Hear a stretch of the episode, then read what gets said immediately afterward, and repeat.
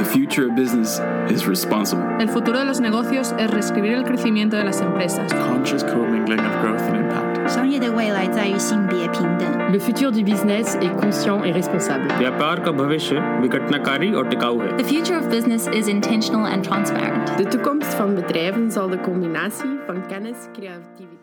Welcome back to Future of Business, where we take you on a journey to explore the diverse range of sectors and stories embedded in the Oxford MBA cohort and beyond, and how they will shape the future of business. I'm Grace, one of the co hosts, and today I will be chatting with my classmate, Andreas Finzel, better yet known by most of us as Andy. Welcome, Andy. Hey, Grace. Thank you so much for having me. I'm excited to be a guest on the show. Yes, I mean, this is a special episode, not only because it's the last one of the season, which is bittersweet, um, but also because our guest today, Andy, is one of my fellow co hosts on the podcast. So if you've been listening to us, I'm pretty sure you'll have recognized Andy's voice by now. And for a little background information, Andy is passionate about all things media and tech.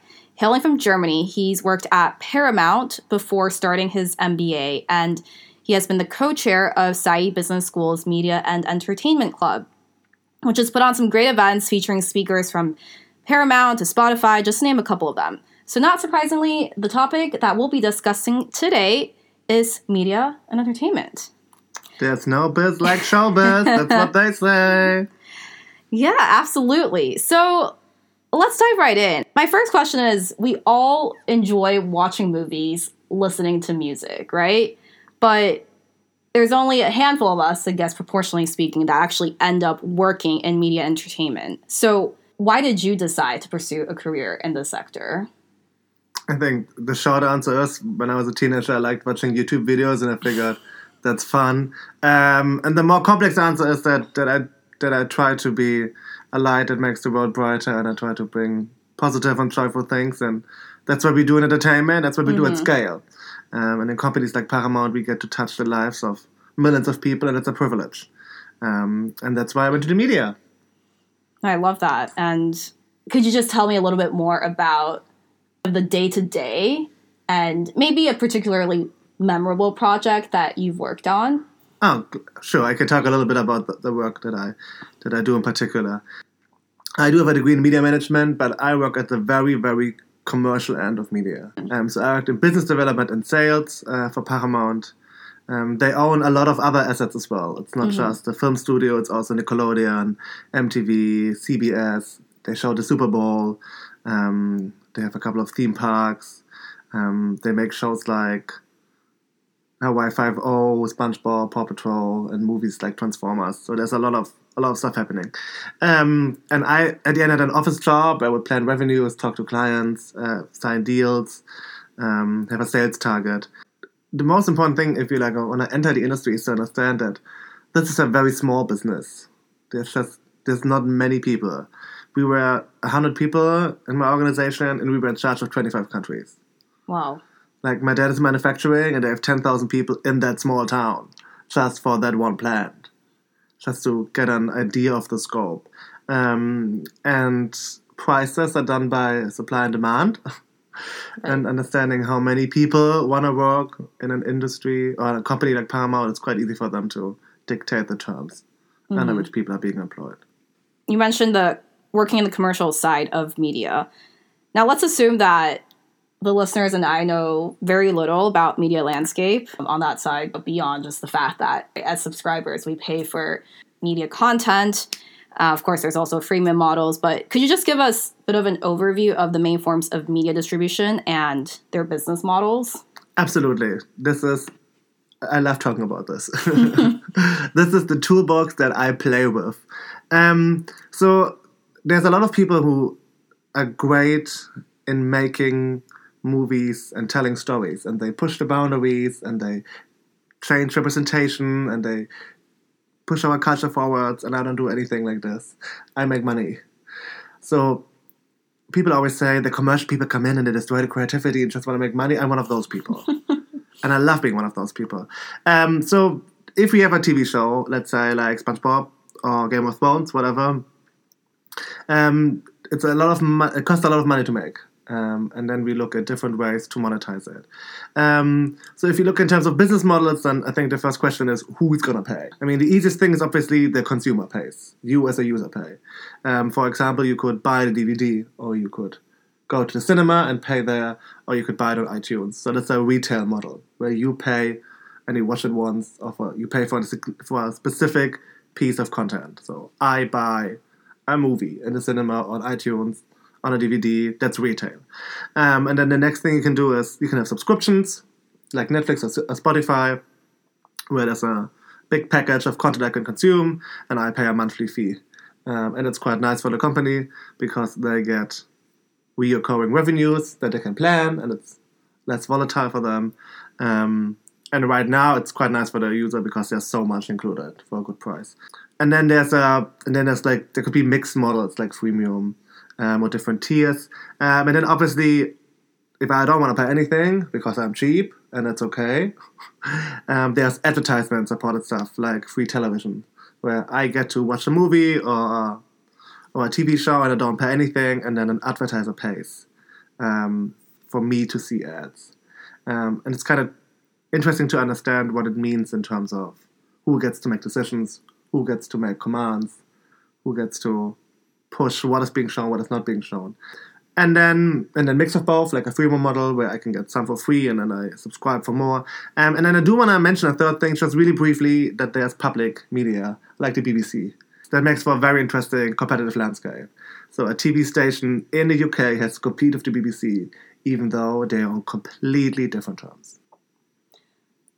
And so, with all of these different players, who, who's coming on top, and is it going to stay that way? That's a good question. I mean, there's a lot of different forms of media. Some people listen to music, some people watch TV, some people watch movies. I think all of them gonna stay. It's good to have a bouquet of flowers, and we like all of them. Um, I think many of the business models are gonna gonna stay. Some people want to pay, some people don't want to pay. That's fair. Um, I think in terms of how we consume, like the the technology and the distribution, things do change. We watch more and more streaming, much less television. At the same time, people are still listening to the radio. Like when the first time a TV was sold, everybody said the radio is gonna die. And granted, the radio is much less important than it was 100 years ago, but it's still around in a way. In terms of how the market is shifting, I think there's a few important things to realize. Um, generally speaking, media has high fixed costs and less variable costs, and that leads to economics of scale. So it's really it's really expensive to make a movie in the first time, but I don't mind if hundred people see it or thousand people. And with streaming and digital distribution, what used to be a like a national market becomes a global market.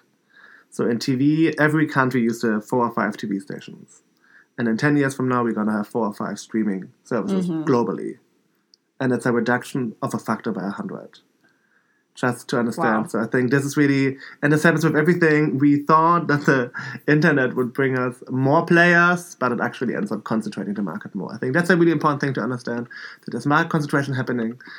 And I think another important aspect is that as we are doing more digital distribution, there's a lot of data about the users, and this right. is really valuable. Um, and in a competitive landscape, access to first party data becomes an advantage. Um, and this is why companies like Amazon are doing so well because mm-hmm. they manage to not only produce content but also to control the relationship to the consumer. Talking about streaming and, of course, the data aspect, we have to talk about Netflix. They're the company that sort of revolutionized subscription video on demand.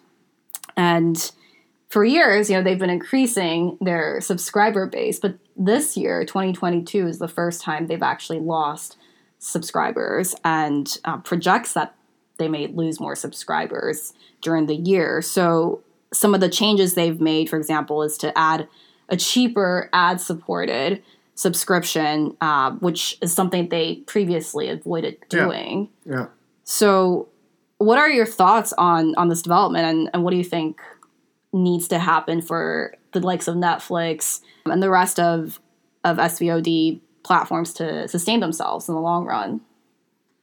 Well, first of all, Netflix did great. They It's an, it's a very impressive growth there the last couple of years. Maybe you remember that I talked about the toolbox of monetization. Um, and 10 years ago, all the big media companies figured they can make a quick buck by giving some content to Netflix because they did it only online and they wouldn't put it on television. And that's how Netflix became so big.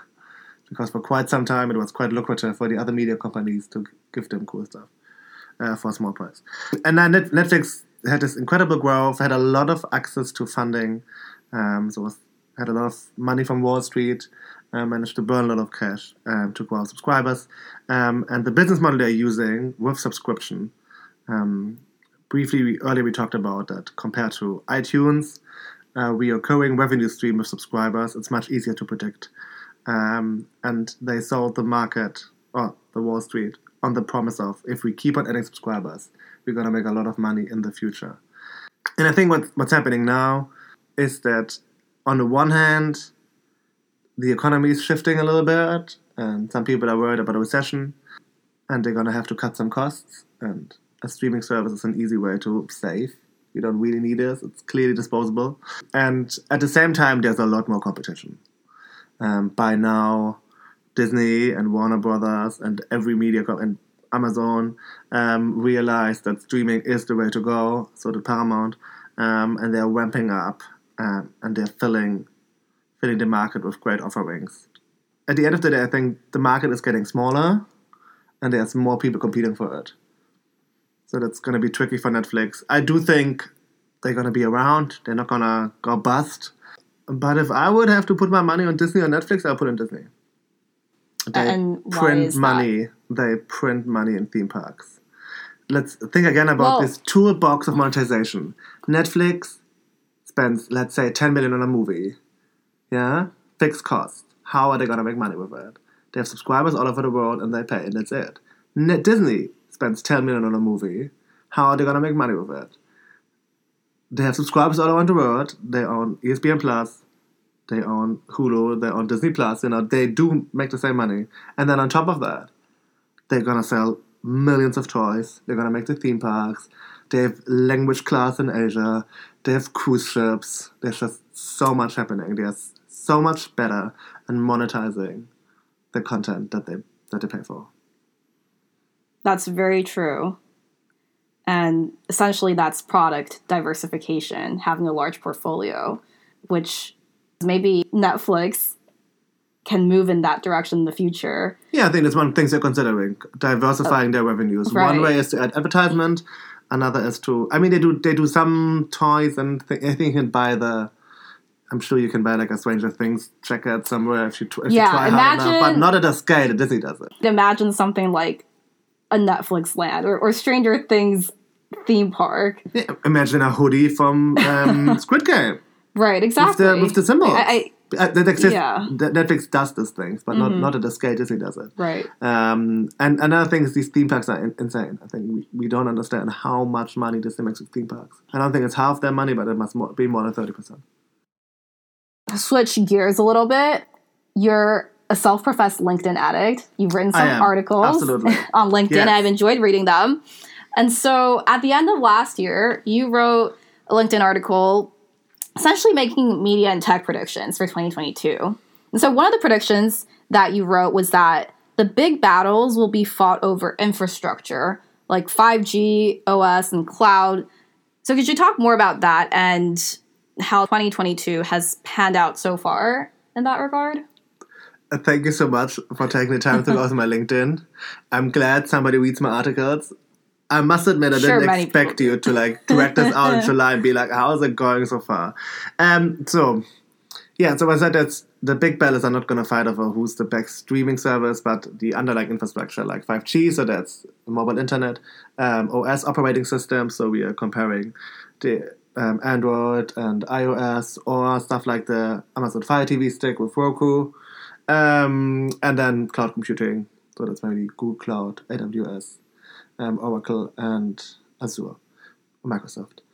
I think the first thing to understand is the scale. Paramount is worth probably, oh god, less than 50 billion. And Apple is at 2 trillion. Give or take a couple of hundred millions. Don't pin me down that number. Um, so if you would if you would chart them next to each other, they would be completely dwarfed by these big companies, by these big tech big tech companies. Um, and uh, but at the same time they are still competing. So the other day, Apple showed up at Sundance and just put 200 million on the table and bought a movie, and then won the Acad- Academy Award for Best Picture, the Oscar. Yeah, it's and that is just not a fair competition. That is David and Goliath. I think that is the first thing to understand, and why these much bigger companies are competing with each other. I think they they will use entertainment assets um, to build their bigger businesses. Um, so, for example, some of the streaming services run on third-party cloud systems like AWS or Google Cloud, and then they use them as an example to grow their cloud business. So they would approach a commercial operator like I don't know Tata or Tyson Group or Airbus and be like, "Move your cloud computing to us. We are so proficient, we can even run Disney Plus." Um, and that is just a much a much larger game. And in terms of how it's going, um, I mean, we've seen a couple of the tech stocks collapse that included Netflix and Spotify. That also included Amazon, so it's not just um, the entertainment ones. Um, but in case we are running into a recession, then probably value stocks like telcos um, are set to be more successful in the next year or two than growth stocks like Netflix. So I think we, yeah, we, we're gonna kind of come back to to the idea of who's actually making money right now and who's a stable business and whose whose business is built on the promise of either growth in the future or a couple of hits per year that are not actually for granted. It's July only. Let's see Still how it half a year to how it unfolds. And if you guys want to read the other predictions, head over to my LinkedIn. I recommend following Andy if you are, especially if you're a media junkie.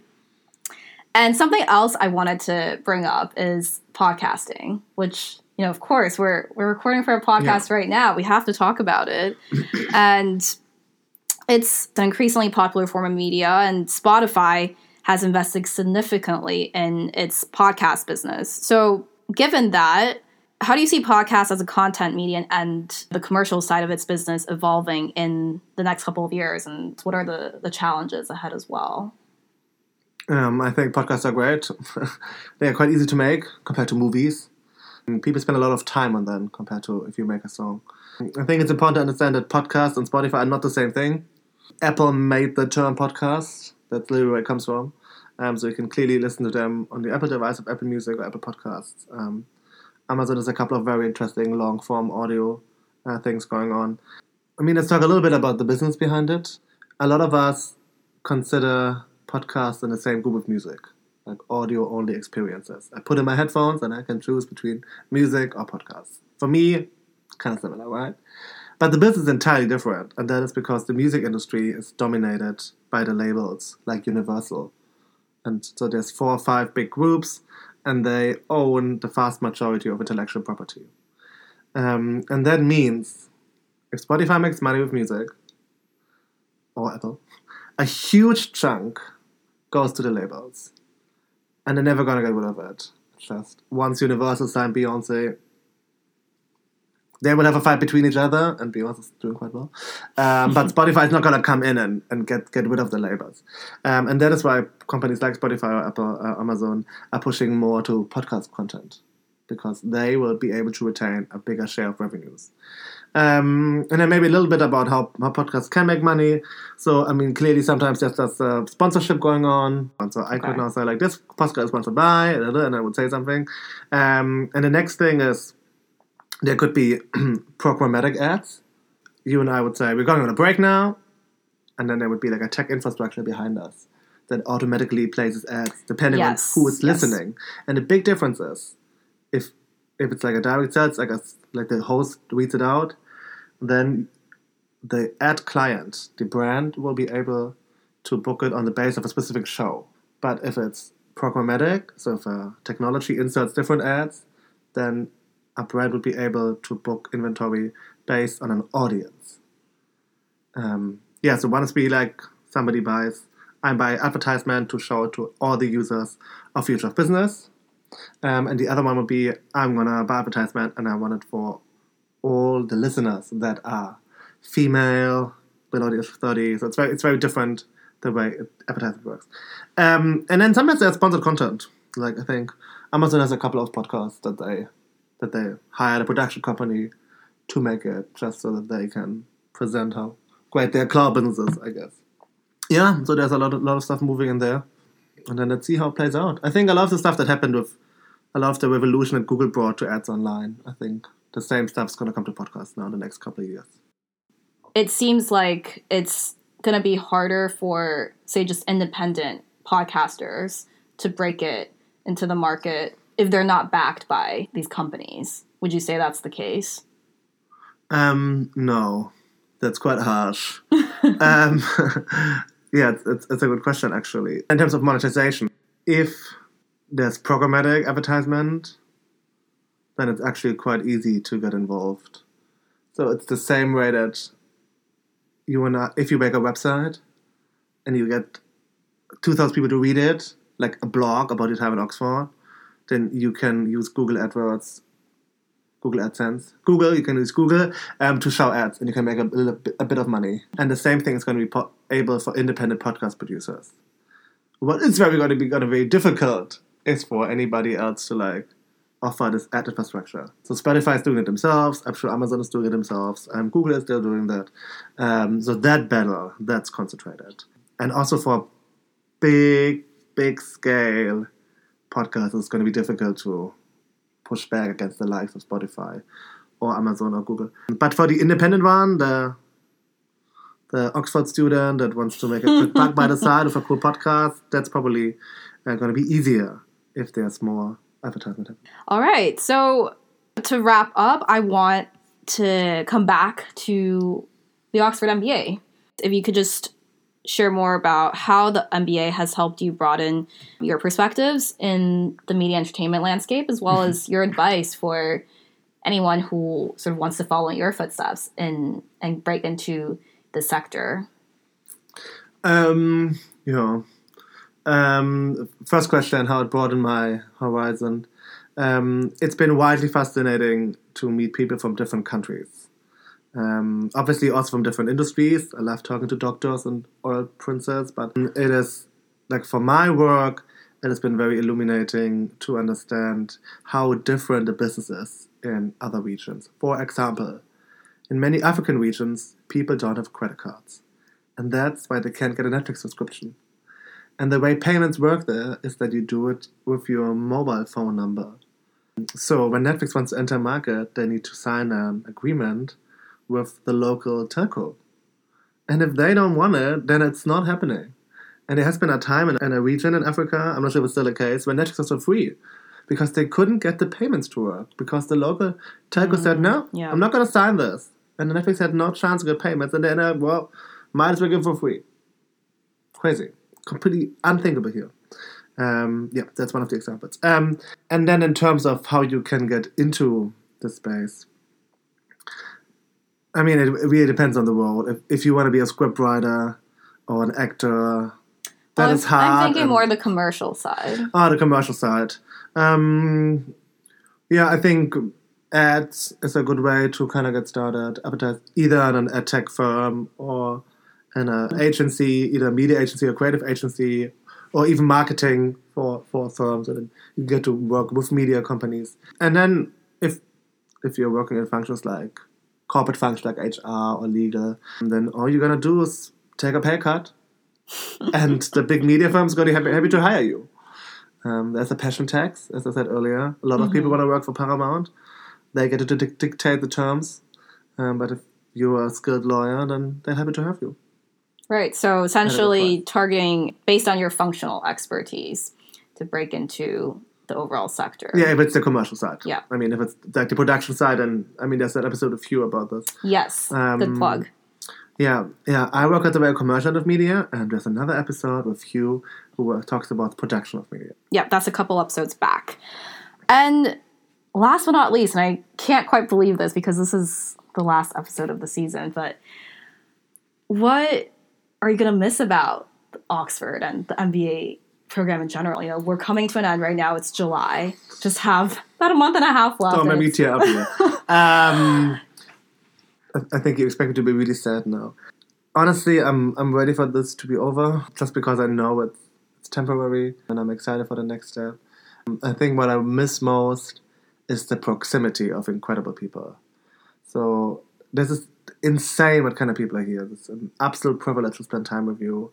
Um, and what one of the things that makes it so stunning is that they all live within two miles. So I can literally Yeah. jump on my bike to meet each of you. And it's going to be very different, even if we all move to London. Um, but then I think we're all going to make incredible things next year. Just imagine if we can move mountains within Oxford, how much more can we do if we go back to corporate functions? So in Germany, we say there, that was a magic in every new beginning. Oh, I love And um, that. curious to see what you all will do next. Well, thank you so much, Andy. I'm so glad I've had the pleasure to host you on this last episode of, Thanks of season four. And I also look forward to seeing where you go next. Thank you so much for having me. The Future of Business podcast will be taking a break until late this year when the new MBA cohort takes over. I hope you've enjoyed listening to the episodes as much as we have enjoyed hosting and producing them. We'd love to hear your feedback regarding the podcast and learn more about how we can make it better. So please fill out the survey linked in the show notes.